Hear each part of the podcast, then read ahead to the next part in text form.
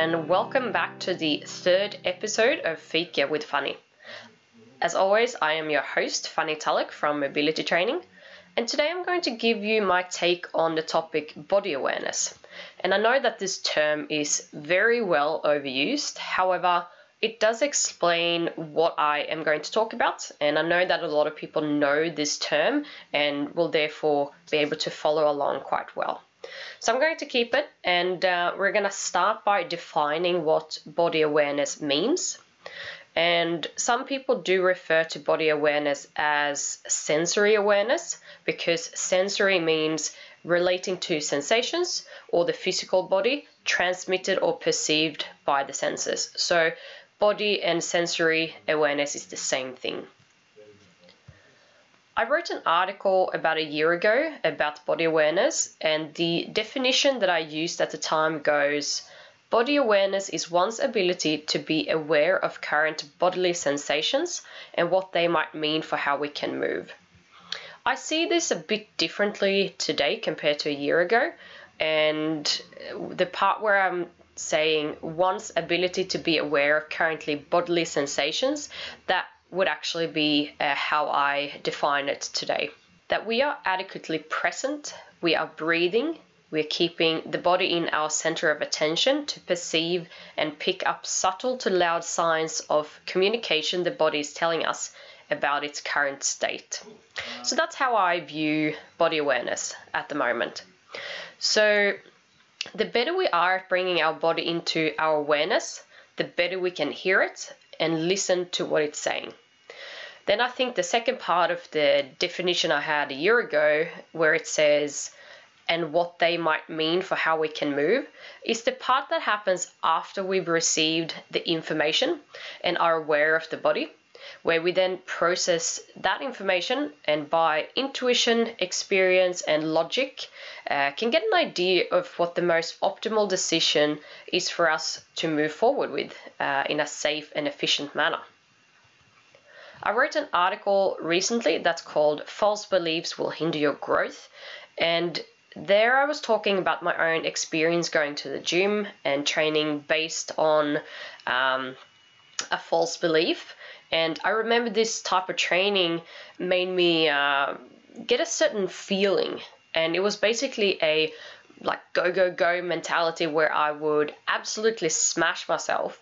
And there was little to no present moments, as I was already onto the next exercise in my mind before I had physically gotten there.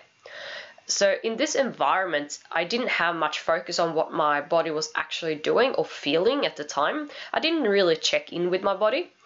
And as a consequence, I often got injured and I was simply not feeling very well. So I often compare this to the last few years and how I'm feeling at the moment, where I've had a fair bit of experience doing stretches and mobility work that are by nature less chaotic. And I've noticed that my ability to feel and listen to my body a lot more has improved, which then has had a profound effect on my strength training, because I can then direct my decisions much better based on what my body can handle and what it needs at the moment. So in my opinion, someone's physical training could get a lot more safe and effective if we would add some work on body awareness or keep that in our attention, I suppose. I really think that this type of work is fundamental. So the question is, how do we work on body awareness? Do we just pay attention to our body more when we are training? And I would say, yes, that is certainly a part of it, and it would make a difference. In this podcast, I am going to share a few practical tips with you, and they are things that I've observed in myself and my students over the years that I think are contributing to an increase in the sensitivity of the senses and therefore a better ability to listen into them. So firstly is a thing that I talk about a lot, and it's breathing. I slow down my breathing because when I'm calm, I can better feel, and therefore I can get a clarity of the sensations that are coming up. So that's the first thing that I do. Then we have the focus on keeping present with what we're doing. And with this, knowing your intention for training as a whole, as well as the certain exercise that you are currently doing, can help to keep you present and focused on that task. So keeping present is, of course, important in improving your body awareness. In my most recent article called Human vs. Machine in Physical Training, I go deeper into the area of being there, being awake, or being present, as is the term that I'm using at the moment. And I'll link to it below, so if you're interested in diving a bit deeper into this topic in specific, so the topic of being present, you can have a look at that. Okay, so we are breathing, we know our intention, and we can stay present with the task that we are doing. The final thing, which is very important for bringing it all together, is paying attention. So having your intention and being in the room will help with this, and they're all, of course, interlinked, but paying attention to this task at hand and almost see it as an adventure or an exploration can be a good thing for keeping an open mind to what is being presented to you by the body. So paying attention is the listening to information part of body awareness, whilst the others are more the building blocks or the fundamentals for that to take place. If you find it a bit difficult to distinguish between being present and paying attention, then you can think of it like this. If you are not here, you're not aware of yourself or your environment, then you cannot fully pay attention to them. It's like having the steering wheel of a bicycle, but no wheels, so you can't go anywhere. Well, unless you go all Flintstone on it, of course, but you wouldn't be able to get anywhere unless you had those wheels. The easiest way that I've found to start practicing being aware of your body better is in calm and slow movements or even static postures. So you could, for example, try a yoga nidra session where you scan your body and you pay attention to how they feel. It could be doing a seated breathing exercise or a solo or even partner stretch. Starting off in a less chaotic situation, I've found it's easier to teach yourself how to do these things without a lot of different stimulus stealing your attention. Once it's become embodied, you can proceed to more dynamic movements such as strength and mobility exercises, and of course later on more explosive movements. And I've seen a great carryover in the level of body awareness that you can build and that you can get from the still postures and the slow movements to later on practice more dynamic, intense or fast movements. So that's definitely where I would start.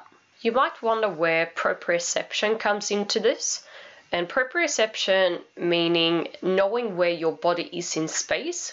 And that is, of course, part of body awareness, but it's not the only thing that we are aware of when we're keeping the body in focus. So yes, proprioception is certainly part of body awareness. Okay, to wrap things up, what is body awareness? Well, I currently see it as our ability to hear and listen into subtle to loud feedback that we get from our physical senses. Why is body awareness important? Because better body awareness could help you avoid injuries and improve your performance, which will make for a great environment for you to get the results that you're striving for. How can we improve body awareness?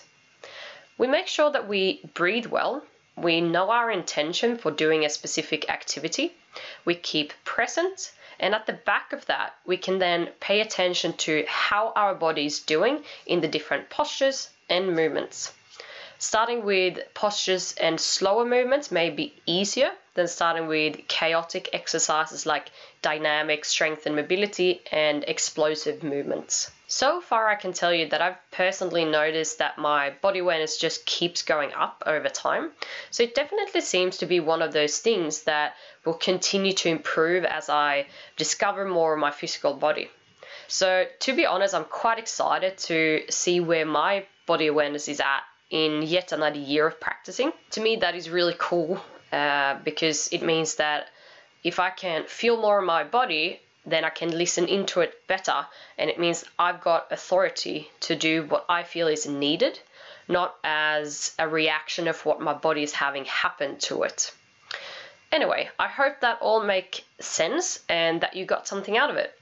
If you did, and if you think that more people would benefit from listening to this, please share it with them.